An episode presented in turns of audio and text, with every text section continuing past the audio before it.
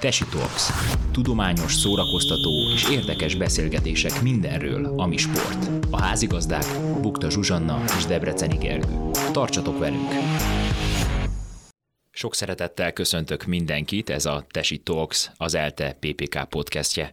A házigazdák szerepében Bukta Zsuzsanna és Debreceni Gergő. A mai műsorban a sport és politika kapcsolatáról fogunk beszélgetni mai vendégünkkel, Kulcsár Krisztiánnal, a Magyar Olimpiai Bizottság korábbi elnökével. A mai felvétel időpontja március 28, tehát a háború 32 napra, napja zajlik Oroszország és Ukrajna között. Számos olyan dolog történt a sportvilágában, ami, ami ennek az eseménynek a, a, a következményéből indult el. Többek közt számos sportági szakszövetség, illetve nemzetközi szövetségek is lemondtak oroszok elleni fellépéseket, különböző szponzorációkat szakítottak meg oroszokkal, illetve játékosokat is függesztettek föl. Mit gondoltok erről a kérdésről, hogy a, ezek a fajta szankciók, amik a sportolókat érintik a konfliktus kapcsán, mennyire indokoltak, mennyire hatásosak, igazságosnak tekinthetjük-e őket? Így bele a közepébe. Kezdjük is. Kezdjem én, akkor én is sok szeretettel üdvözlök mindenkit, aki hallgat minket. Én azt hiszem, hogy nagyon fontos szétszálazni ezt a, ezt a kérdést, és hogyha az a műsornak a címe, hogy a sport és politika kapcsolata, akkor, akkor bizony azzal kezdeném, hogy ez a kettő minél távolabb van egymástól, annál jobb. És ezt, és ezt mindig nagyon nehéz volt, és nem csak nálunk Magyarországon, mielőtt valaki ezt nagyon egy helyi problémaként élné meg, hanem mindenhol a, mindenhol a világban hogy egyből egy, egy, egy azonnali példával kezdjem, hogy a Luzsinski stadionban ott álltak a sportolók a Putyin mellett, ami pont annyira elfogadhatatlan, és akkor egyből egy, egy erős állítással kezdek, mint ahogy Abóvó, abból indulunk ki, hogy az a helyes, hogy az orosz sportolókat tiltsák ki a versenyekről. Tehát egyik sem, sem helyén való, az a helyén való, hogyha ha a sport és a politika lehetőleg távolabb marad egymástól. Abszolút egyetértek eh, Krisztiánna az a, a megjegyzése, hogy, hogy a diktatórikus társadalmakban mindig az volt a legrosszabb, és ezt a sporttörténetemben is számos példa bizonyítja, hogy a, az emberek eszközökké válnak, te, nagyon sokszor tehetetlen eszközökké, vagy olyan eszközökké, akik, hogyha tesznek valamit, akkor annak súlyos következményei vannak, és azt pedig emberileg eh, meg lehet érteni, hogy, hogy nem merik sokan felvállalni ezeket a súlyos következményeket. Azzal valószínűleg a, a világon nagyon sokan egyetértenek, hogy, hogy az orosz olimpiai bizottsággal, meg az orosz sportági szövetségekkel kapcsolatban van egy embargó, az, hogy a sportolókat személy szerint ez hogy érinti, az már biztos, hogy megosztja a közvéleményt, és esetleg lehet is akár kontraproduktív, mert szerintem nagyon sokan sajnálják is azokat a sportolókat, akik vétlen áldozatai ennek a, ennek a kizárásnak, de, de összességében itt a, olyan súlyosan sérültek tulajdonképpen a sport és az olimpia alapvető értékei, a, hogy, hogy jelen pillanatban tényleg én azt gondolom, hogy én még a profi sportolókkal szembeni megengedő bánásmódot sem tartom igazán jónak. Azzal együtt, hogy amit mondtam, hogy megszakad a szívem azokért, akik most két év Covid után otthon ülnek és, és próbálnak edzeni, vagy, vagy azt se tudják, hogy mikor tudnak legközelebb világversenyen sportolni. Nagyon nehéz ez a kérdés, és bevallom őszintén, hogy én egyébként is nagyon sokat beszélek, nagyon sokat beszéltem emberekkel is erről a témáról, és az igazság az, hogy ahogyan a világ számos egyéb területén is egy ilyen nagyon erős polarizációt tapasztalok, és nagyon nehéz úgy beszélni erről a kérdésről, hogy, hogy ne kategorizálnának be a hallgatóság vagy az adott fél rögtön valamelyik oldalra. De én mégis megkísérlem, és szerintem próbáljunk erre törekedni. Én legalábbis a magam részéről megpróbálok. Az első zsigeri reakcióm az volt, hogy, hogy egy, egy, egy sportoló, aki gyakorlatilag kiskorától kezdve felteszi az életét valamire, attól függetlenül, hogy ő milyen nemzet zászlaja alatt végzi ezt a sporttevékenységet, ellene a legnagyobb bűn, amit más megtehet, hogy elzárja a sportolás lehetőségétől. Ilyen gondolatmenet mentén az egyik legnagyobb tragédia, hogyha megsérül és ugyanígy nem tud sportolni, de én azt gondolom, hogy ez, ez szörnyen, szörnyen ö, nagy sújtás az ő, az ő részükre. És ott van a másik oldal, amit persze felerősít a, tulajdonképpen a világ médiájának a jelentős része is, hiszen azt talán kijelenthetjük, hogy túlnyomó részben az ukrán oldalt és azt az álláspontot támogatják, amellé tették le a voksukat. Erről is gondolhatunk, amit akarunk, ezt nem kívánunk kommentálni. Az viszont biztos, hogy, hogy ez az érzés meg azt mondatja velem, hogy, hogy, hogy tényleg nem lehet szó nélkül sem hagyni. Nem lehet úgy, úgy elsiklani felette, hogy, hogy ne tennénk valamit. A kérdés csak az, hogy amit például a, a a Nobis csinálta a Nemzetközi Olimpiai Bizottság, hogy azt javasolta ugye számos szakszövetségnek, hogy, hogy gyakorlatilag függesse fel az orosz sportolóikat, tagjaikat, de ők például nem függesztették fel az olimpiai bizottság két orosz tagját. Van ebben egy kettőség, de nagyon-nagyon nehéz megítélni, és hogyha megpróbálnánk esetleg prókat és kontrákat mellette szóló és ellen érveket felhozni, akkor ti mit tudnátok mondani ezzel az egész helyzettel kapcsolatban? Lehet-e egyáltalán legit módon érvelni azon túl, hogy, hogy amit talán Zsuzsi, te is az előbb megfogalmaztál, hogy a, a, az orosz sportolók ellen mellett lehet-e egyáltalán így szétszálazni ezt, mellette érveket és ellene érveket felhozni? Én tudok, és lehet, hogy nem leszek egyből népszerű, de kicsit könnyű is a dolgom, hiszen most nem vagyok regnáló sportvezető. Hogyha az volnék, akkor ez egy sokkal, hát megfogalmazásában is nagyobb körültekintést igénylő kérdés lenne. Én föl, kezdeném egyből egy kérdés föltevéssel. Az, aki a, a Magyar Olimpiai családban otthon van, vagy ismeri, vagy követi, az tudja, hogy 1920-ban, tehát az 1920-as, hogy máshogy fogalmazzak, 1920-as olimpiát, azt mi rendeztük volna, ezt valamikor talán 12-ben a Stockholmi olimpián döntötték el, hogy Budapest lesz a házigazda, utána kitört az első világháború, és nem, hogy nem mi rendeztük, hanem Antwerpen, hanem nem is engedtek minket elindulni. Sem minket, sem a németeket, sem az osztrákokat, sem a törököket, a, a veszes országok versenyző nem indulhattak el.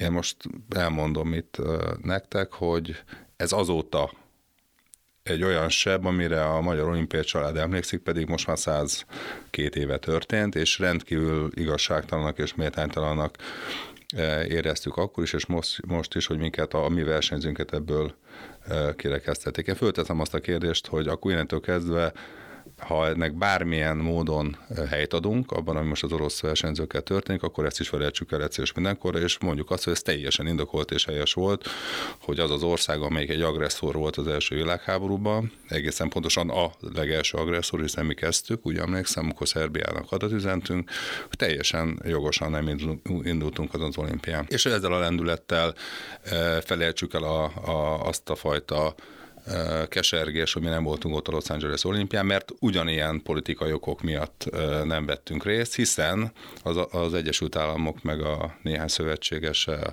akkori szövetséges azért nem indult Moszkvában, hogy tiltakoznak az afganisztáni szovjet megszállás miatt, és erre volt egy retorzió a, a, a magyar távoli, távoli. Tehát én azzal kezdek, hogy semmilyen ilyenfajta bolykottot nem támogatok, akkor sem, hogyha ez a Nemzetközi Olimpiai Bizottság oldaláról jön, hiszen az 1920-as is, meg a nyol, is, is onnan indult, jó? Tehát én, én innen, innen indulok, de nyilván azzal a disclaimerrel, amit amivel kezdtem, tudatában vagyok annak, hogy ez egy rendkívül érzékeny ügy. Tehát, a, tehát nagyon nehéz ma, ma így érvelni, mert, mert ez az érv sokak fülében, de bízom abban, hogy akik minket hallgatnak, azok, azok vásott fülű, meggondolkozású emberek. Ez, ez pro orosz vagy pro-agresszió véleménynek minősül. Ez nagyon nem az.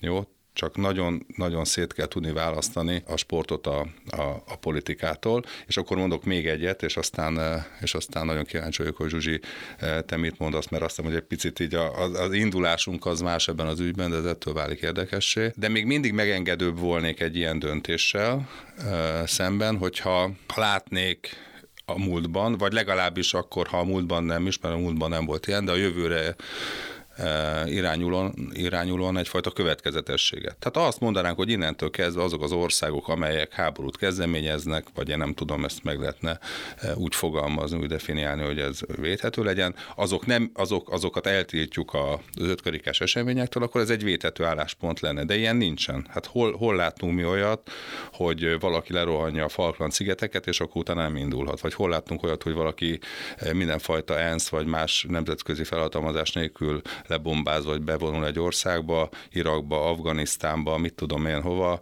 folyamatos háborúk vannak, és ennek következménye lenne. Nem volt ilyen. És a jövőre nézve sem hozott ilyen döntés a Nemzetközi Olimpiai Bizottság. Tehát innentől kezdve én ezt nagyon, hogy mondjam, máshogy, máshogy látom, mint általában a közvélemény, aki nem, nem mélyed el benne, és veled értek abban egyet, hogy a sportolót csak akkor büntessük, hogyha ő személyesen szolgált erre rá, tehát ha vagy doppingolt, vagy úgy viselkedett, eh, hogy, hogy nem érdemli meg, hogy ott legyen. Ez nagyon érdekes vélemény volt, igen, és, és nagyon elgondolkodható, amit mondasz, mert, eh, mert valóban, hát hol, hol van ebben, igen, hol lehet ebbe következetességet, amikor ugye gyakorlatilag a 130 éve, amióta zajlanak a modernkori olimpiák, annyit változott a társadalom, a világ, ha csak abba belegondolunk, hogy a nők helyzete vagy a, vagy a vagy a rasszok helyzete hogy változott meg, ami normális volt mondjuk a század első felében, az nem annyira normális a második felében. Igen, nagyon nehéz, mert akkor, akkor azon is elgondolkodhatunk, hogy igen, és vannak olyan noptagok, kiváló eredményeket érnek olimpiákon, ahol meg belső polgárháború, kisebbségek üldözése, olykor népírtás zajlik, tehát igen, mit csinálunk ilyenkor? Én, én azt gondolom egyébként, hogy hosszú távon, vagy, vagy valamilyen mód módon az olimpiai karta szellemiségét felrúgó országok sportolóival való bánásmódra én azt gondolom, hogy talán lehetne valamit kitalálni. Tehát ugye azok az eszközök, amik, amikkel próbál a, a Nemzetközi Olimpiai Mozgalom is élni, hogy, hogy semleges módon induljanak el, vagy, vagy valamilyen olimpiai zászló alatt, vagy, vagy, vagy önálló csapatként induljanak el, csak ott meg megint jönnek azok a rettenetesen nehezen megválaszolható kérdések, hogy és akkor mi van, hogyha kell játszani egy ellenséges ország egyik sportolójával? Mi van, hogyha fölrak magára egy szimbólumot, ami a közmegegyezés szerint elfogadhatatlan? Mi van, ha olyat nyilatkozik, ami, ami pro vagy kontra állásfoglalás?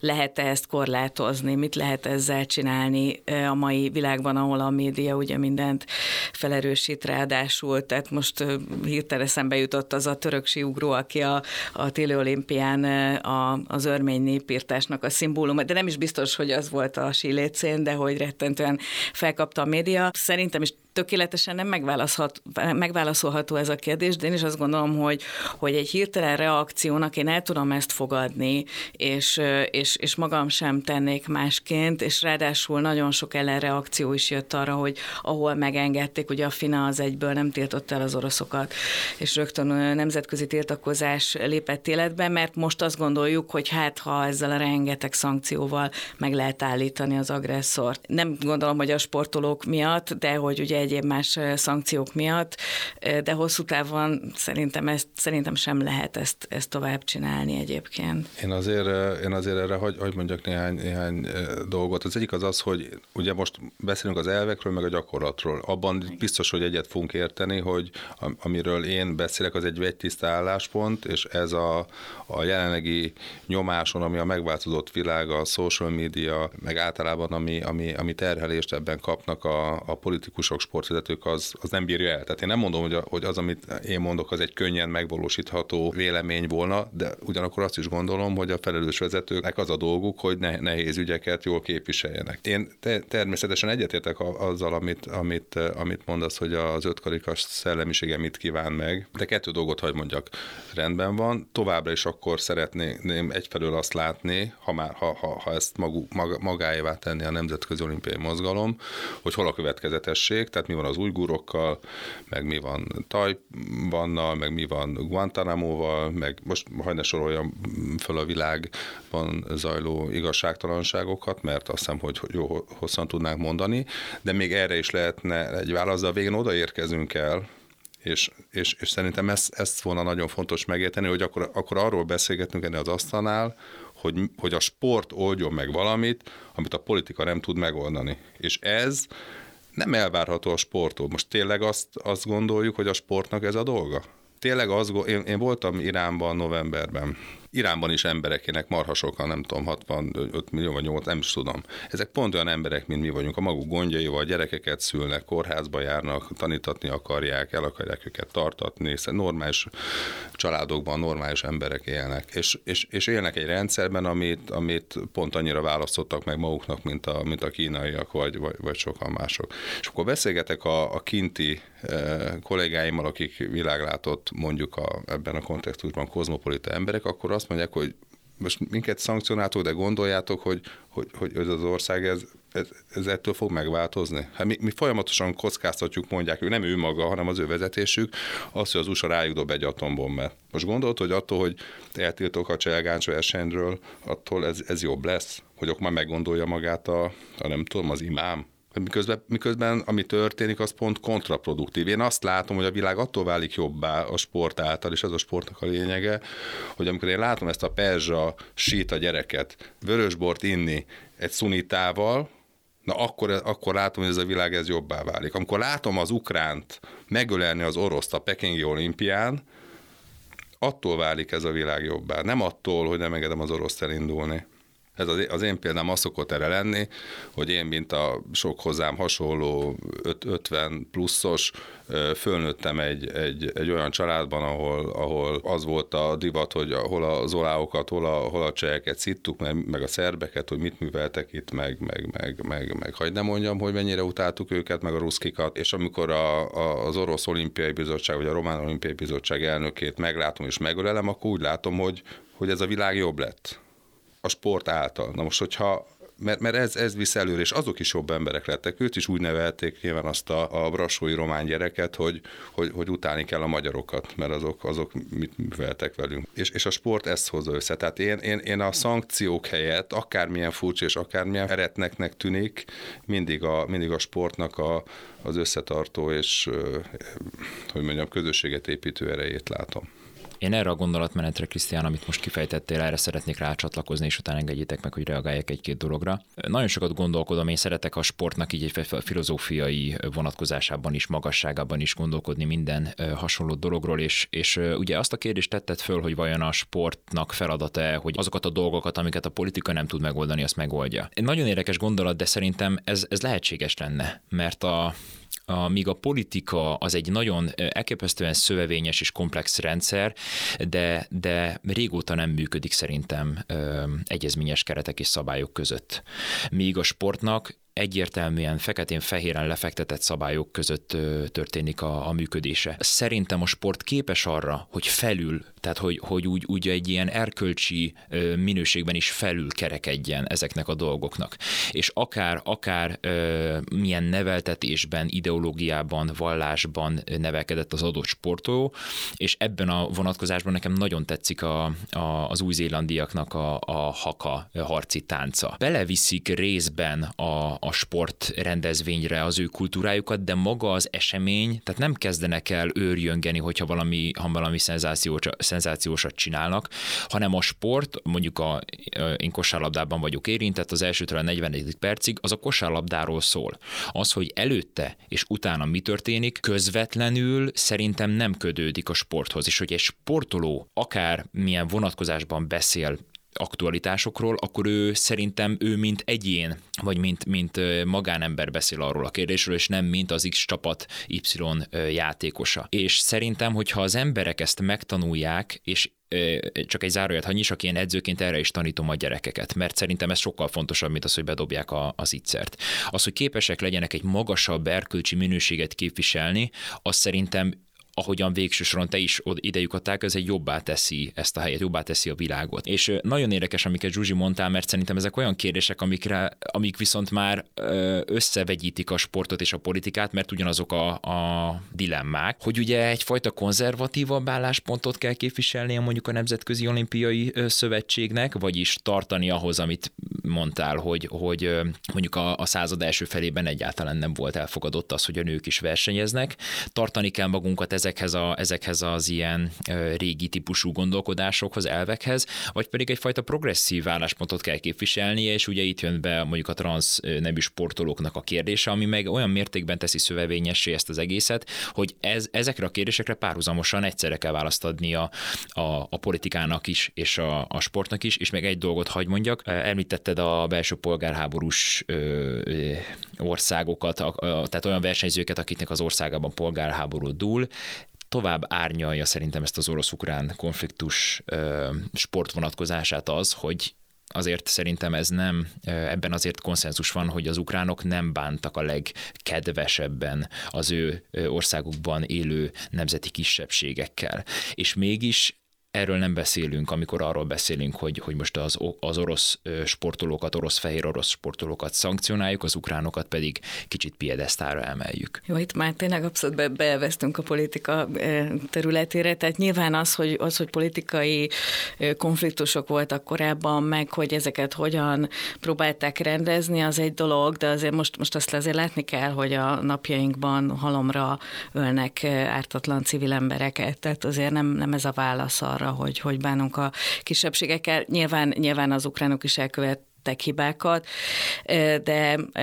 ugye amit, amit mondtok, az nagyon, nagyon, nagyon, nagyon egyetértek azzal, hogy a sport az egyébként a békét közvetíti szinte minden esetben. Nagyon-nagyon ritka az, amikor a sportolók esetleg olyan magatartást követnek el, vagy sportcsapatok, amivel pont a, pont a negatívumokat emelik ki, de én, én azt, azt látom, hogy a, a, a politikát, meg a nemzettudatot nem nagyon lehet leválasztani már a sportról. Tehát amikor azt mondjuk, hogy nem azt mondjuk, hogy a, az orosz csapat játszik a lengyel csapat ellen, a Oroszország játszik Lengyelország ellen, lejátszák a himnuszokat, behozzák az ászlókat, e, és, és mindenféle megnyilvánulások vannak a nézőtéren is, amik ugye ezt a nemzeti identitást erősítik, és ezzel ugye egészséges szinten nincs is különösebben nagy baj. Bocsánat, egy nagyon fontos dolgot nem mondtál, hogy miben játszanak? Hát a, a, a egy, csapatjátékokban, jó, persze tudom, a, nyilván a focinál ez a legerősebb, mert ott van a De hogy a sportág közönség. szerintem felül kellene, hogy az, tehát, hogy én, én mondjuk teszem azt kosárlabdázó vagyok, másodszorban mondjuk magyar kosárlabdázó, tehát hogy szerintem a primer szem, vagy primér szempont az a sportág, és amikor két Igen, közösség, van, akkor nem azt kellene, hogy számítson, hogy most lengyel, vagy orosz, vagy ukrán, vagy magyar bármi, hanem hogy sportoló, kosárlabdázó, labdarúgó, stb. a labdarúgó kosárlabdázóval szemben. És onnantól kezdve, hogy nem ezt tűzzük ki első, ő, bocsánat, nem akartam félbeszakítani a gondolatmenetet, csak be akartam miktatni ezt, hogy, hogy szerintem ez kellene, hogy domináljon elsősorban. Bocsánat, azért, azért itt, hogy tegyek egy, egy gondolatjelet.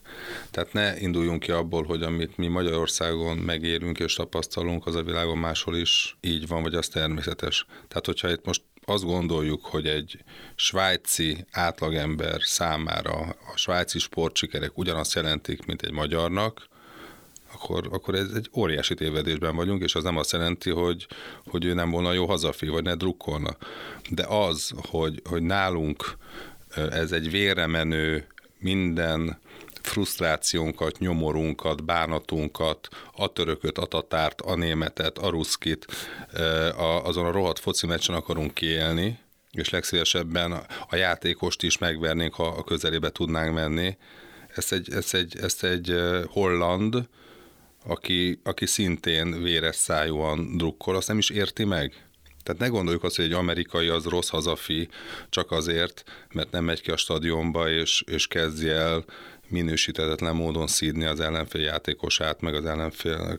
Tehát ez, ez, ez, ez sajnos mi ebben növünk föl, ezt látjuk természetesnek, de, de ez, ez, ezt én inkább látom katasztrofálisnak, mint, mint, mint sem, hogy bármilyen szinten elfogadottnak. És azt, ezt a fajta jelenséget egyébként meg, ha tapasztaljuk is, és nyilván nem csak Magyarországon van ilyen, tehát most miért valaki azt hiszi, hogy itt Adi Endre módjára elkezdem itt ér, ér, értünk szídni a a magunkat, hanem ez a, ez a régióra alapvetően jellemző. De hogy mondjam, hogy ez máshol is tetten érhető, mert máshol is vannak emberek, szurkok, akik ezt így élik meg, de ez nem nemzet specifikus.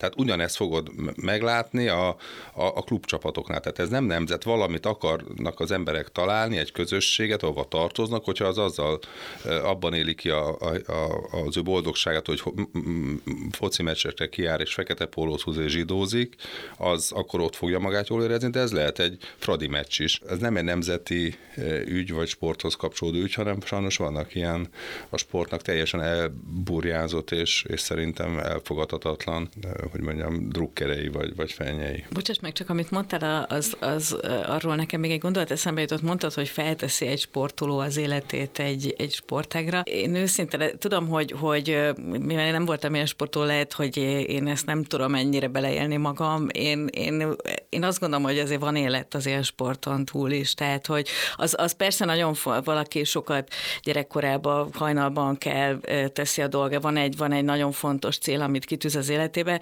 Szerintem sokkal egészségesebb dolog valahogy arra szocializálni a gyereket is, meg abba, arra tanítani, hogy most ez egy nagyon fontos dolog, ezt mit tudom én, 28-30 éves korodig ez fogja kitölteni az életedet, de lehet, hogy jön egy sérülés, lehet, hogy jön egy, egy olyan esemény, akármi egy háború, ami, vagy egy, vagy egy járvány, vagy bármilyen, most látjuk, hogy ezért sok minden történhet az életben, hogy nem biztos, hogy meg tudod ezt a célt valósítani, legyenek más céljaid is az életben. Persze itt megint ó, kulturális különbségek vannak egyébként erről, megint ez jut az eszembe, mert valószínűleg egy orosz, orosz sportoló egyébként tényleg sokkal nagyobb tragédiaként éli meg most ezt a helyzetet, mint hogyha ez megtörténne mondjuk egy nyugat-európaival, vagy egy Egyesült Államok belivel. Visszatérve arról, amiről beszélgetünk, igen, ez, ez kelet-európai jelenség elég erősen, hogy, és, és mondjuk az orosz nacionalizmust is nagyon erősen táplálja, megtáplálta a, a, a sport, hogy a dopingbotrány is ebből indult ki a szervezet dopingbotrány, miközben valóban egy kicsit ugye nyugati fejjel az ember azt gondolja, hogy na és akkor most tényleg azt gondoljuk, hogy egy ország attól nagyobb, hogy sok aranyérmet nyer egy olimpián. Tehát valójában ezt, ezt ezt, ez, ez, egy, ez egy olyan dolog, ami, ami túl, túl van egy kicsit hajtva ugye a mi régiónkban, és ez, ez egy kicsit árt a dolognak. Tehát nem tudom, én is annyit gondolkozom a háború kitörése óta, hogy, hogy akkor itt most mi a, mi a jó. Krisztián, azt hiszem, hogy a te szádba hangzott el, de lehet, hogy Zsuzsi, te is mondtad, hogy a béke, te szerintem te mondtad, hogy a béke kellene, hogy a, a, a sport célja legyen, és uh-huh. én azt, amiket te mondtál példát, hogy az ukrán meg az orosz sportoló megölelte egymást, azt hiszem, hogy az előző beszélgetésben csak érintőlegesen beszéltünk erről, hogy, hogy és itt csatlakoznék erre a, a kelet-európai nacionalista a szurkolói kultúrával is, hogy, hogy ez azért föntről indul minden a sportolók részéről, meg a sportvezetők részéről, hogy ők milyen attitűdöt képviselnek, és szerintem az a, hát ez most már ilyen kicsit ilyen túlmagasztosnak hathat, de, de közben pedig én szoktam olvasgatni Kuberten Bárónak azt a híres idézetét, hogy a, nem a győzelem, hanem a részvétel a fontos. nem is a Kuberten Báró jó volt egyébként Csak a, de ő... De egy, egy nagyon, nagyon ö, ö, szerintem egy követendő gondolat, de ennek van folytatása is. Amikor arról beszél ugye, hogy nem, a, nem is a, a diadala fontos, hanem a küzdelem maga, és utána pedig arról beszél, hogy és ezeknek az erényeknek az lenne a célja, hogy egy sokkal erősebb, bátrabb, de ezen túlmenően egy lelkiismeretesebb és egy nemes lelkűbb emberiséget ö, tudjunk, tudjunk ö, ö, meg, megalkotni.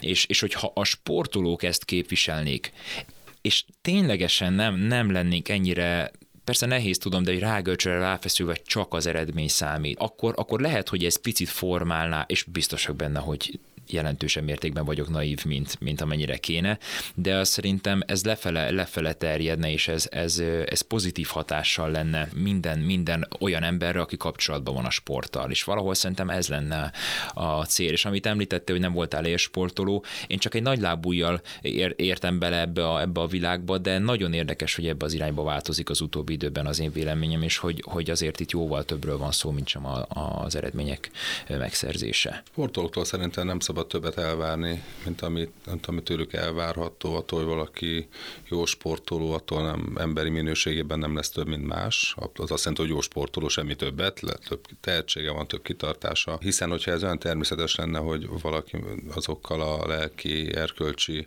értékekkel is bír, mint sportoló, akkor nem volna értem a fair hogy, hogy, hogy, hogy más nem mondjak. Úgyhogy én inkább azt mondom, hogy ezt a fajta szellemiséget, amit mi szerintem nagyjából értünk, és mindannyian, mindannyian, mindannyian mondjuk is, az, az a sportvezetők felől kell, hogy, hogy induljon, hiszen az a gyerek, mert, mert, mert itt fiatal emberekről, fiatal eh, lányokról, fiúkról beszélünk, az könnyen, könnyen, könnyen eltéríthető. Mit várunk attól a 15 éves korcsolyázó kislánytól, vagy, vagy nem tudom, 22 éves tollasozótól, tehát mit, nem, az egész világot nem érti még, megy a vezetői e, után. Odaáll, mert, mert azt mondják neki, jó lenne, hogyha ha a világ vezetőiben, ha más a sportvezetőiben lenne, lenne annyi tudatosság, meg, meg morális állás, hogy kiállás, hogy, hogy nem kényszerítik be ezeket az embereket ilyen helyzetekbe. Akkor viszont beszéljünk a sportvezetők felelősségéről egy kicsit részletesebben, hogy egyáltalán milyen eszközei lehetnek azon túl, hogy ajánlást ad ki mondjuk a Nemzeti Olimpi, Nemzeti Nemzetközi Olimpiai Bizottság arra, hogy a, a, a közvéleményt, a sportközvéleményt befolyásolja, vagy, vagy helyesen kezelje. Milyen eszközei lehetnek? Van-e esetleg olyan mulasztás, amit, amit felrúhatunk nekik ezzel a, az aktuális helyzettel kapcsolatosan? Hát pont azt a szervezetet említed, amelyiknek egyedül van szerintem. Jó, tehát hogyha nemzetközi, ugye, ugye a nemzetközi sportszövetségek alapvetően a, az öt karikát figyelik, a legtöbb, nagyon kevés olyan szövetség van, amelyik, amelyik ne venné figyelembe azt, amit a Nemzetközi Olimpiai Bizottság egy ilyen ügyben mond. Könnyű rájuk hivatkozni. Mi sem könnyebb annál a Nemzetközi Vívó Szövetségnek, aki egyébként a forrásainak a nagy részét is onnan kapja, csak úgy, mint a birkózók vagy más amatőr sportágok, mint azt mondani, hogy oké, okay, mosom kezeimet, mit mondott a Tomás Bach, csináljuk azt. Tehát én azt gondolom, hogy hogy ebben, ebben az ügyben a, a legnagyobb felelőssége az egyértelműen a Nemzetközi Olimpiai Bizottságnak van, és nekik pont ezért meg, meg is volna az a, meg volna a lehetőségük, autonómiájuk, minden, minden eszközük arra, hogy, hogy megfelelő, megfelelően kiérlelve és megfogalmazva egy, ennek ezt megfogalmazzák és az élére álljanak. Nem tudom nem azt látni emögött, hogy, hogy egyszerűen a könnyebb ellenállás felé mennek, jó? Tehát, tehát tegyen teljesen világos, hogy ma ott tartunk, és ez nem kritika, hanem egész egyszerűen csak megállapítom tényszerűen, és azért nem kritika, mert megértem, hogy nehéz az ügy, amiben a, amiben a, a Nemzetközi Olimpiai Mozgalom e, jelenleg próbál eljárni. Tehát ma ott tartunk, hogy a Tokiói Olimpia után és sportágat gyakorlatilag teljesen gajra tesznek azért, mert négy állatvédő, vagy öt, vagy ötven, teljesen mindegy, panaszkodik, hogy a üt, megüt, üt, ütik a lovakat. A lovakat nem kéne ütni, egyetértek, e, lehet, hogy meg, meg kell találni valami szankciót arra az edzőre, vagy arra a versenyzőre, vagy, vagy más megoldást találni, mondjuk megtanítani lovagolni azt a kislányt, és akkor nem az öt sportot kéne beszántani.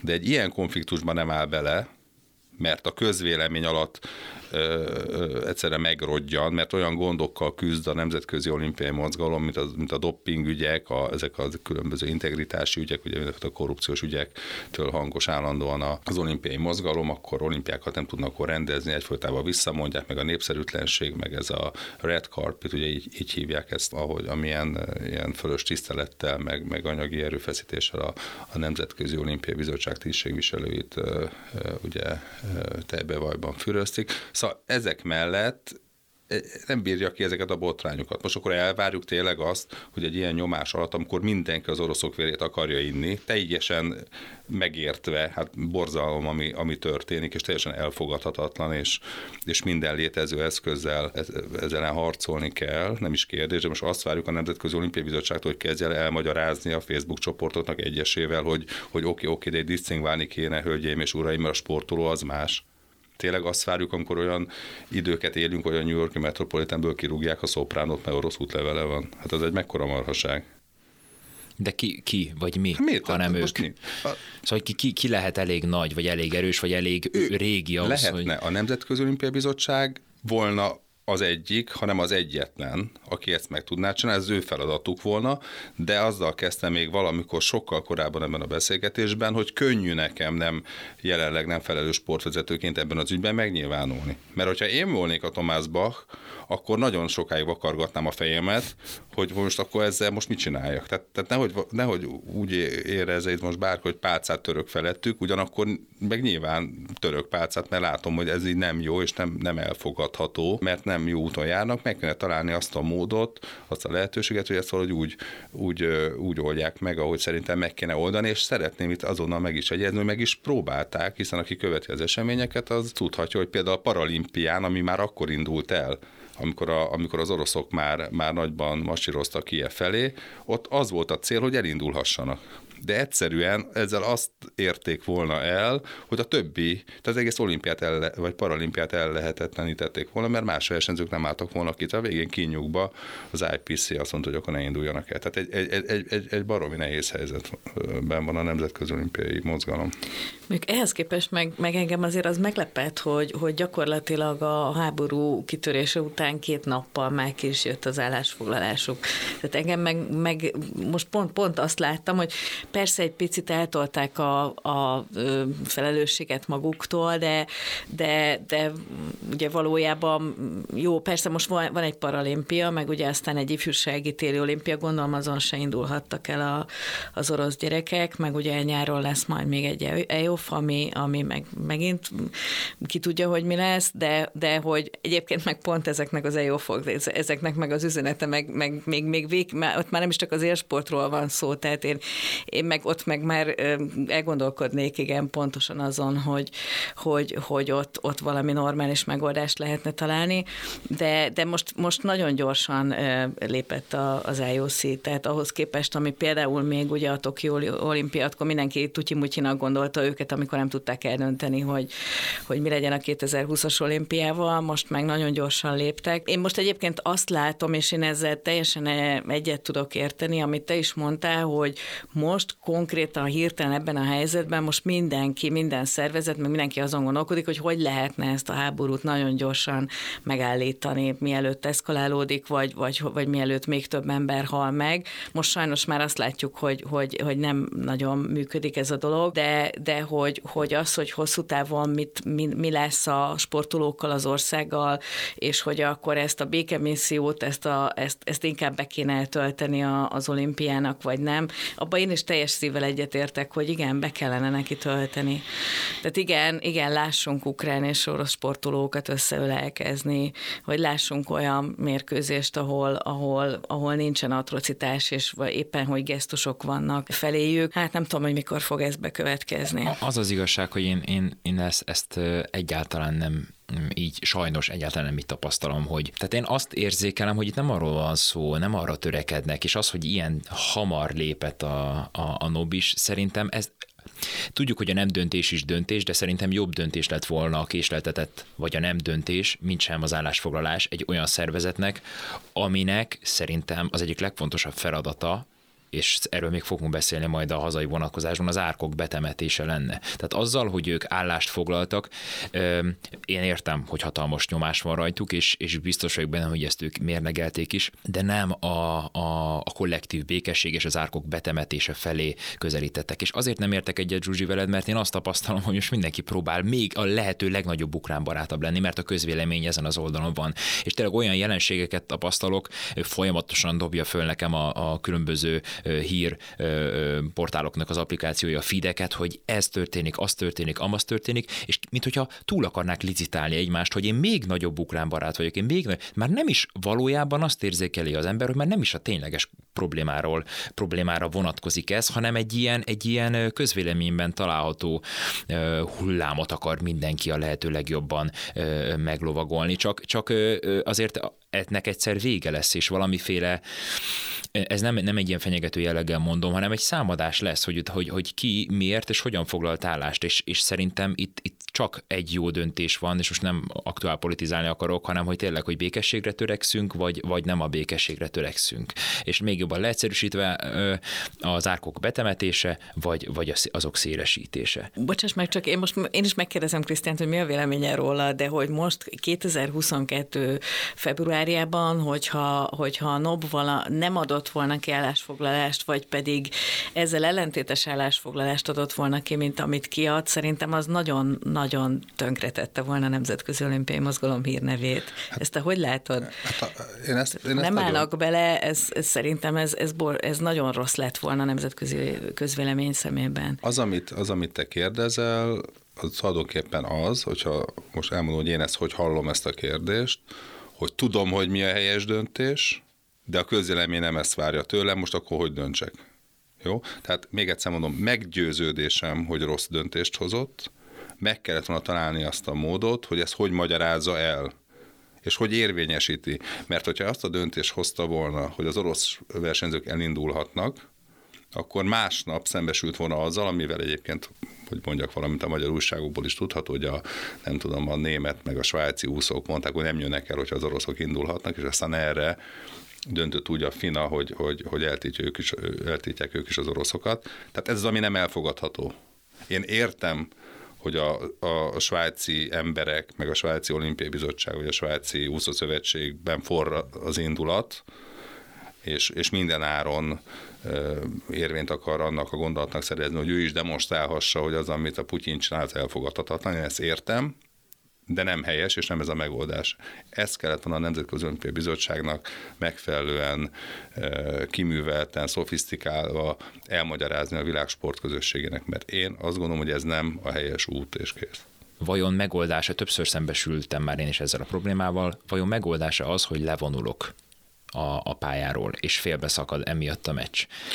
Valamit, valamit még azért hagyd mondjak, hogy, hogy, hogy, teljes, hogy teljesen körbezárom az előző gondolatomat, mert, mert, mert nagyon világosan kell azt látni, hogy a sport autonóm. A, a Nemzetközi Olimpiai Bizottság tagjait nem választjuk. Az nem olyan, mint a mi kormányunk, vagy a nem tudom, jó, ahol, ahol teljesen indokolt az, hogy a kormány, tehát a végrehajtó hatalom, vagy akár a törvényhozó hatalom úgy jár el, hogy ezt a nép kívánja ez teljesen, teljesen indok, indokolt, még akkor is, hogy egyébként elvárjuk, hogy a politikára még egyetlen egy szót vesztegessek, bár nagyon nem szeretek rá szót vesztegetni, akkor is, hogy elvárjuk, hogy a, hogy a vezetőink edukáljanak minket, de alapvetően túl ezen a dolgukon mi meg azt várjuk el tőlük, hogy ők olyan törvényeket hozzanak, meg úgy vezessenek minket, amit mi szeretnénk. Ez a sportban nem így van.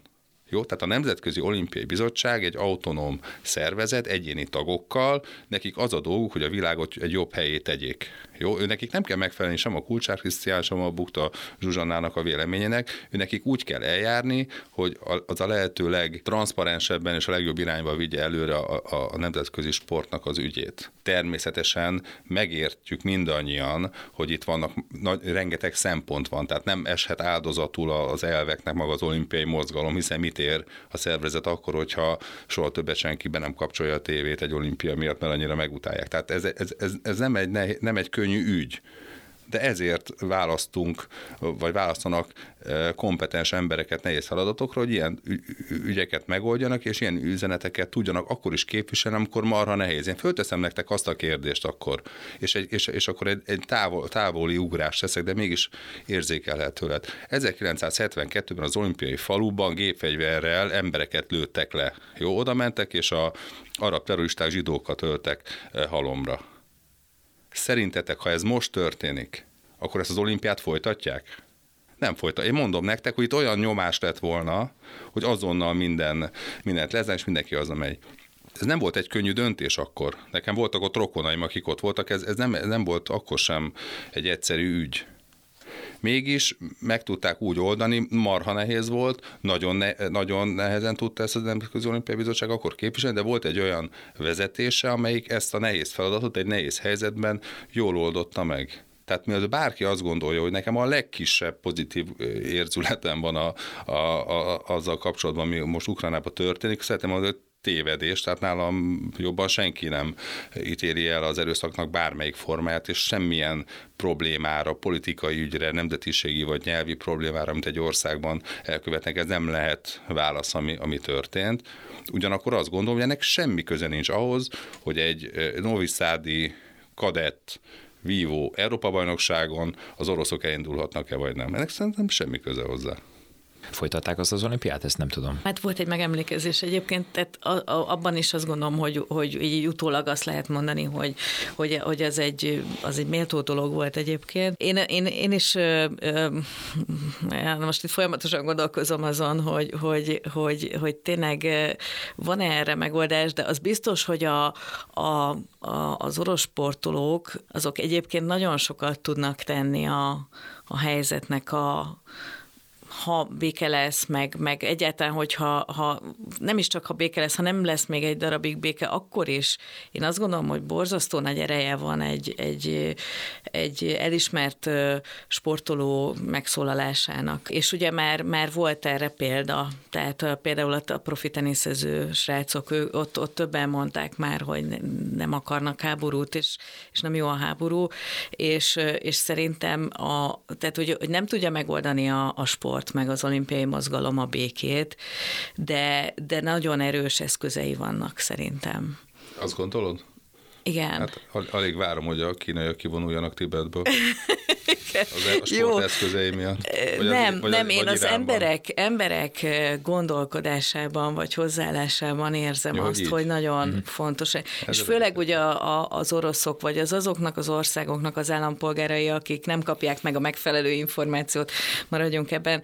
Tehát, hogy azoknál az, hogy, az, hogy és nem csak a sportolók, hanem mondjuk egy operaénekes, vagy egy, egy, egy művész, tehát akinek a nemzetközi világban elfogadottsága van. Én, én abban optimista vagyok, vagyok, hogy ebben fog a világ majd változni.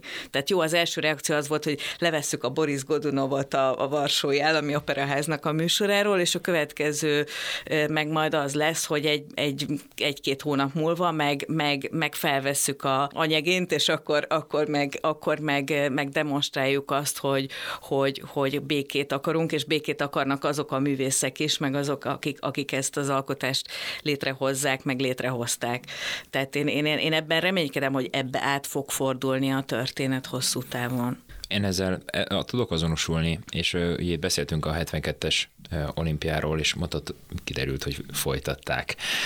Szerintem ez egy nagyon szimbolikus dolog, és valahogy azt reprezentálja, hogy hogy a sport ennél valami magasabb szintű, hogy felül kerekedik. Szerintem, hogyha fennakad egy ilyen szörnyű ö, ö, atrocitáson nevezük így, az azt jelenti, hogy ezen a szinten, ez most nem lealacsonyító, hogy felemelő, csak ezen a bizonyos szinten megakadt a sport. A sport szellemisége, amit közvetít. És azzal, persze a show must go on kifejezés, az, az annak van egy ilyen üzleti vonatkozása is, de az, hogy felülkerekedik, és ennek ellenére befejezik, két dolog jut eszembe, két ilyen filmes példa. Az egyik a, a Jégbele című bobos film, amikor a végén, amikor egyértelműen ö, nem nyertek, ö, és, és estek is a bobbal. És, és azt mondja, lehet spoiler ezt itt annak, aki Bocsánat, ha valaki nem látta ezt a nem olyan régen ö, film, vászonra került filmet, csupán nem tudom, 30 éve, hogy fejezzük be a versenyt. És felálltak, felvették a bobot a hátukra, és befejezték. És ott már nem az, sokadlagossá vált, hogy hanyadikak. És nem is az, hogy igazából most ők, ők, ők jamaikaiak, tehát nem odavalók, még ezen is túl, hanem ennek a nemessége, amit ugye, amiről is hát most Kuberten mondta, vagy sem, amiről az imént beszéltünk, de hogy, hogy valami több, hogy fejezzük be. A másik példa pedig a Zöld Könyv című film, amikor az afroamerikai zongorista srác tűri a megaláztatásokat sorra, sorra, és akkor az olasz sofőr megkérdezi, miért, miért, miért hagyja ezt szó nélkül, és azt mondja, hogy ha a méltóságunkat elveszítjük, akkor, akkor mindent elveszítettünk. Tehát, hogyha a méltóság az, ami megmarad a végéig, szerintem ez kellene egy nagyon fontos üzenet legyen, és megint csak egy idealista képet vázoló föl valószínűleg, mert nagyon sokan nem így gondolkodnak, de, de ahogy beszéltünk, erről kell hogy szóljon a sport, és hogyha ezt képviseli, akkor teljes mértékben egyetértek veled, hogy az emberek gondolkodásának a formálása által a politikai és a az ilyen világeseményekre is hatással tud lenni.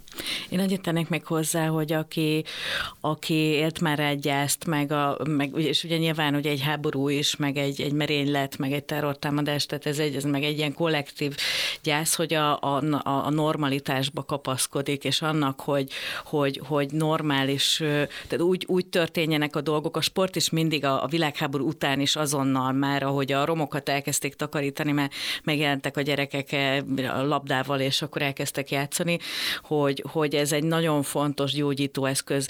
Tehát most igen, most már ismétlen magam sokat szól, hogy, hogy sokba vagyunk, hogy elkezdődött egy háború, de hogy a normalitáshoz majd a, a sport nagyon sokat fog, hozzá fog tudni tenni. És csak gyorsan annyiban mondanék két dolgot, Gergő. Az egyik, hogy a Kubertin is nagyon naív volt, tehát hogy ne szégyelt, hogyha naív vagy, és attól még nagyon nagy dolgokat lehet létrehozni. A másik dolog meg, hogy a Kuberten azonnal, azonnal eh, megtetszett neki ez a gondolata, hogy ezt egy lelkész elmondta, és, eh, és igazából azért eh, tekintjük az övének a mondást, mert, mert, mert ezt azonnal úgy érezte, hogy Felerősítette fontos. egyfajta Felerősítette, így van, ez a jó kifejezés, igen. Nem ússzuk meg, hogy egy kicsit Krisztián legnagyobb bánatára egy kicsit aktuális dolgokról is beszélgessünk, mert hogy reményeink szerint még a parlamenti választások előtt kimegy ez az adás, és ez egy nagyon-nagyon fontos fontos kérdés lesz a, a sport vonatkozásában is, ha bár hozzá kell tennem, hogy már az idei év is egyfajta szemléletváltást hozott, csak egy példát hagy emeljek ki, ugye a TAO támogatásoknak a maximális keretének a az arányai változtak, a sportberuházásokra lényegesen kevesebb összeg fordítható, ezáltal egyfajta takarék lángra való tekerés látható majd az idei évben a különböző leegyszerűsítve stadionépítéseknél, és több pénzt fordítható működési költségekre. Régóta talán, nem is tudom, a közvélemény szemében ez egy égető kérdés volt. Egyfajta változás már van, de Mit gondoltok arról, hogy akár egyik vagy másik e, forgatókönyv valósul meg a parlamenti választásoknál a sportot érintően? Milyen változások lesznek e, várhatóak? Mire számíthatunk? Realitása az, hogy itt, itt jelentős e, dimenzióváltások lesznek majd észrevehetőek? Gyorsan előkaptam itt a kristálygömbömet, aztán most bele, belekukkantok. Nézzétek, én, én, én egészen biztos vagy benne, hogy lesznek változások, nagy változások lesznek, és teljesen függetlenül egyébként attól, hogy április harmadikán mi történik, és ezek, és azért egy, egy, kis, egy kis szomorúság van bennem, ezzel, amikor ezt mondom, mert azt hiszem, hogy mindenhol, minden ágazatban, minden, minden állami költésben komoly, komoly megszorítások lesznek majd. Miért, miért pont a sport sport lenne kivétel, lehet, lehet látni az államháztartási adatokat. Nagyon furcsállanám, hogyha nem, nem történnek, történnének megszorítások. Én azt hiszem, hogy, hogy valóban ezek az infrastruktúrális beruházások, amik az elmúlt időszakban megtörténtek, ezek nagyjából lefedik azokat a beruházási igényeket, amiket le kellett fedni, szóval talán ebben, ebben nek nem fogjuk a hiányát látni, hogy nem, indul, nem épül több több épület, vagy kevesebb épül, nem tudom. És egyébként is én azt hiszem, hogy, hogy, hogy érdemes egy, egy olimpiai ciklus lezár, lezárultával, és itt egyébként egy hosszabb időszakról beszélünk, mert itt volt a, a, egy, egy 8 éves sporták fejlesztési terv, ami most lezárult Tokióval, tehát hogy ezután ne volna indokolt ennek, a, ennek a, az átnézése, és megnézni, hogy melyik szövetség hogy sáfárkodott, melyik egyesület hogy sáfárkodott a rábízott pénzekkel. Úgy úgyhogy, úgyhogy már önmagában ez is, tehát hogyha forrás bőség ugyanaz lenne, mint korábban volt, ez, ez, ez már önmagában indokolná az, hogy itt változások lesznek, de miután itt, itt szerintem világos, hogy össze kell húzni a gatyót, vagy az övet a, a gatyón, nem kérdés, hogy itt, itt azért ez, ez egy fokkal érzékenyebben fog érinteni a sportot. Igen, én is azt gondolom, ahogy felvezetted a kérdést, Gergő, akkor rögtön az jutott eszembe, hogy az, hogy a TAO-ban észszerűsítések zajlanak, ennek semmi köze nem kéne, hogy legyen a politikához. Tehát, hogy, de az, abban, abban én is egyetértek Krisztiánnal, hogy a gazdasági helyzet az nagyban befolyásolja majd a, a, a továbbiakat annak kapcsán, hogy attól teljesen függetlenül, hogy, hogy melyik erő fog győzni. Az biztos, hogy ha az ellenzék győz, akkor itt a, a, a stadionépítés, mint olyan, tehát hogy ez a nagymértékű presztis beruházások, ez biztos, hogy nem tehetik meg. Nem lesznek könnyű helyzetben, ha ők nyernek, mert, mert, mert ugye van egyfajta ilyen nyomás a választóik felől, hogy akkor ezt le kell állítani, ezeket a dolgokat. Miközben azért ugye a sport, annak a népszerűsége, tehát az ott, ott a, a dolgoknak az elvágása, az azért, az semmelyik politikai erő, én is azért már ugye az utóbbi két két évtizedben figyeltem, nem, nem, nem szívesen hoznak meg olyan döntéseket, hogy mondjuk forrásokat vágjanak el, és itt főleg az élsporttól. Én abban reménykedem egyébként, hogy a, a, a sporton belüli arányok igazságosabbak, meg kiegyenlítettebbek lesznek. Azzal szerintem ha okosan jó szakmai döntésekkel ezt, ezt meg lehet oldani, és hogyha marad a, a mostani kormánypárt, akkor, akkor, is, akkor azt gondolom, hogy a gazdaság sokkal jobban bele fog, gazdasági helyzet, ahogy mondta, mondtad, Krisztián, te is sokkal jobban bele fog szólni abba, hogy mi történik, azzal együtt, hogy, hogy, hogy én nem vagyok annyira optimista, mert még a, a Covid helyzet sem tud, tudott bizonyos presztis beruházásokat leállítani. Ezt egy elég dühött elszánással csinálja a mostani kormánypárt, és, és, és ez, ez, ez, ez nem jó szerintem, de de hogy ne presztis beruházások, hanem, hanem hasznos, jól hasznosuló beruházások legyenek. Arra meg azért kicsi most az esély, mert, mert baj lesz a költségvetéssel, és, és egyik oldalnak sem lesz könnyű ezt kezelni. Ehhez kapcsolódik kicsit az a kérdés, hogy ha bár ugye a, a, a honi sportrendszere az így alakult ki, hogy számos sportszövetség élén politikusok vannak, ennek azt gondolom, hogy a, a szerény tudásom alapján talán az lehet az oka, hogy egyszerűen nem, nem üzleti alapon működnek, hanem a források jelentős része az politikai döntés eredménye, éppen ezért érdemesebb egy, egy olyan embert, aki jobban be tudja hozni ezeket a forrásokat, mint sem valakit, aki mondjuk egy jobb üzleti szemlélettel képes ö, menedzselni egy sportág mindennapjait. Mit gondoltak, hogy ez a szemlélet, ez változhat-e, és burkoltan tulajdonképpen az egyik ilyen, nem is tudom, veszőparipámat kérdezem, hogy lehet-e eltolni jobban a magyar sport működését abba az irányba, hogy kevésbé a külső források tól függjön, és nagyobb mértékben legyen képes az önfenntartásra, az ön, önálló gazdálkodásra. Hát pont ellentétes irányban haladunk, úgyhogy, úgyhogy nehéz, nehéz, nehéz erre, erre azt válaszolni, hogy igen, meg, megkeressük a válaszokat, mert, mert nem ez az irány, hanem az irány az az, hogy, hogy ezekben a sportágakban, amik amúgy is nehezen eladhatóak, ugye mi, mi, mi jellemzően azokban a sportágban vagyunk nagyok, amik, a, amik, amik kevésbé piacosítottak, viszonylag kevés sportsikert tudunk felmutatni azokban a sportában, amik igazán kompetitívek, lovaglás, golf, tenisz, nem, nem, nem annyira vagyunk, vagyunk jelen. Atlétika ugye manapság érdemes megnézni. Um, futball, ugye jégkorong, tehát ellentétben a vívással is azért kezdem ezzel, ez a saját sportágam, tehát senki nem érzi akkor unfairnek, hogy hogy mondom, tehát vívás, birkózás, öttusa, kajakkenú, ez a, ez a mi világunk, e, és ezek piaci alapon nem csak, hogy hogy Magyarországon, Magyarországon, hanem máshol sem, vagy nagyon nehezen tudnak létezni. Magyarországon azért korábban, korábban ez tudott, tudott többé-kevésbé egyébként működni addig, amíg a szövetségekben voltak olyan kompetens vezetők, elnökségekben választott tisztségviselők, vagy a, vagy a szövetségekben fizetett alkalmazott fizetett alkalmazottak, akik meg tudták szólítani a piaci szereplőket. Ma már ez, ez nehéz, és igazság szerint pont a már említett TAO rendszer miatt ugye rengeteg e, vállalat érzi úgy, hogy ő már kiveszi a részét abból, hogy a sportot finanszírozza, ami sajnos nem így van, hiszen a társasági adóterhére fizetett támogatás az adóból és az adó alapból is leírható, tehát nettó cash pozitív lesz az a vállalkozás, amelyik a TAO-ját sporttági szakszövetségnek adja. Tehát igazából nyeri merészkednek ezen azok a vállalkozások, akik akik a sportnak adják. Ezzel együtt úgy érzik, hogy a lelkismeretük is innentől kezdve a társadalmi felelősségvállalás oldaláról megtisztulhatott, úgyhogy ők szükágába sincsen még a saját forrásaikból a, a sportra áldozni, pláne ugye miért is tennék, hiszen ott vannak a mezeken, meg, a, meg az öltöző falán, meg a stadionra kiírva. Nekem a, a struktúra ilyen, ilyen szempontból nem, nem tűnik ideálisnak, és leginkább nem föntarthatónak, hiszen miután a társasági adó az ugye adó, tehát, tehát közpénz, innentől kezdve ennek a léte politikailag kitett, tehát ha a következő kormány úgy gondolja, hogy ennek a mértékét csökkentik, vagy átalakítják, vagy egyik sportág, másik sportág kevesebbet kap, többet kap, akkor ez nyilván változni fog. Innentől kezdve nem nem tekinthető egy fenntartható struktúrának. És minden, ami nem fenntartható, az, az szerintem rossz.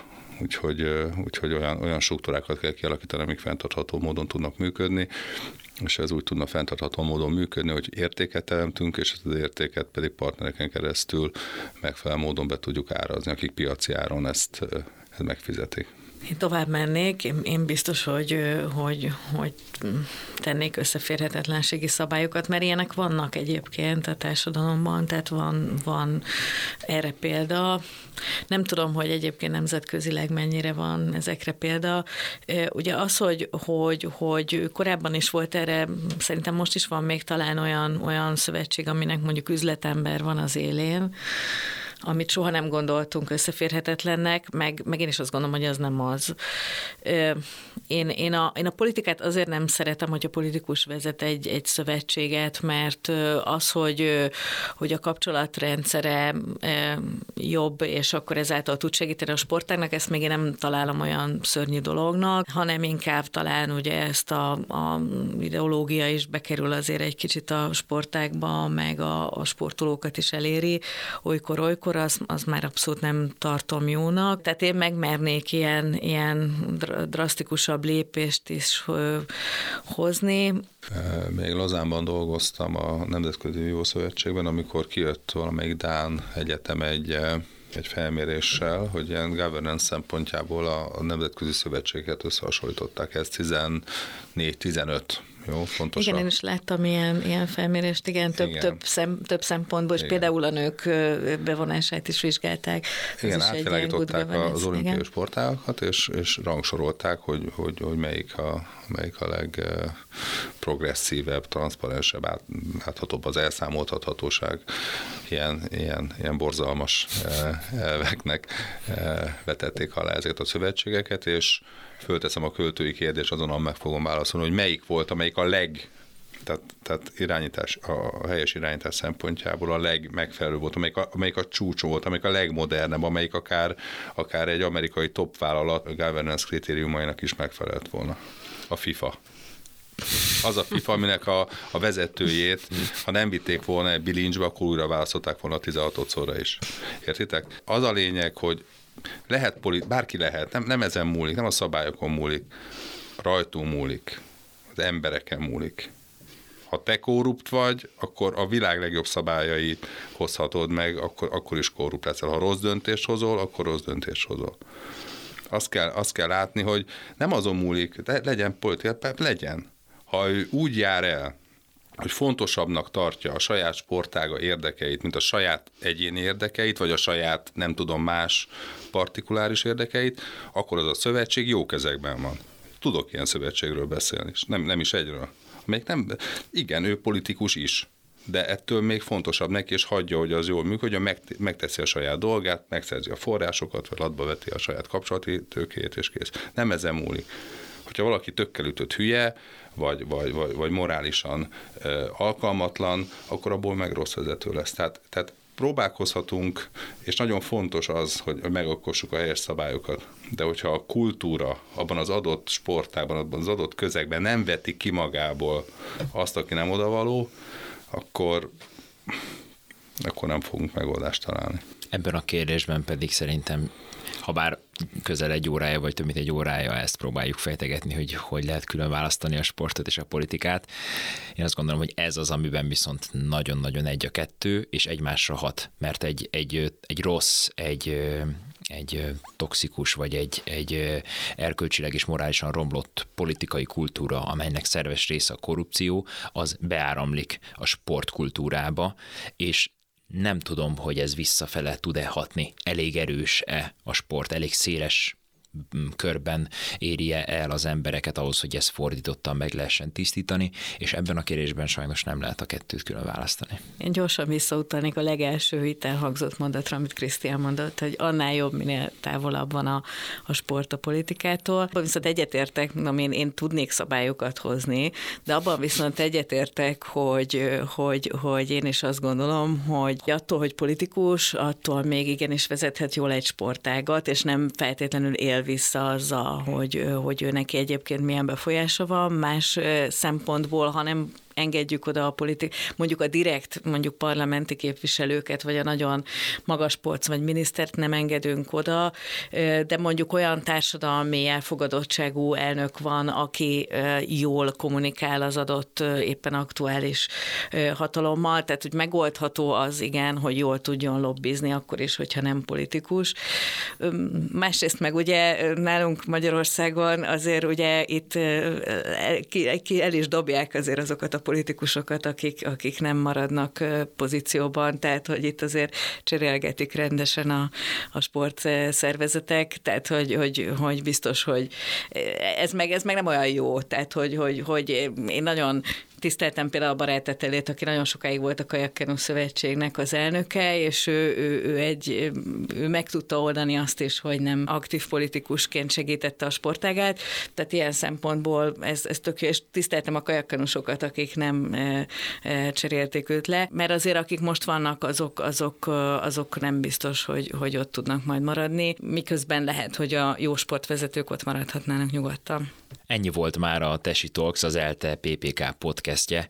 Köszönjük az EPER szakmai támogatását, vendégünknek Kulcsár Krisztiánnak a részvételt, és persze nektek is, kedves hallgatók, hogy ismét velünk tartottatok.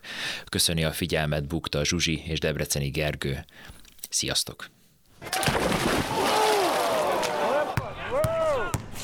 Tesi Talks. Tudományos, szórakoztató és érdekes beszélgetések mindenről, ami sport. A házigazdák Bukta Zsuzsanna és Debreceni Gergő. Tartsatok velünk!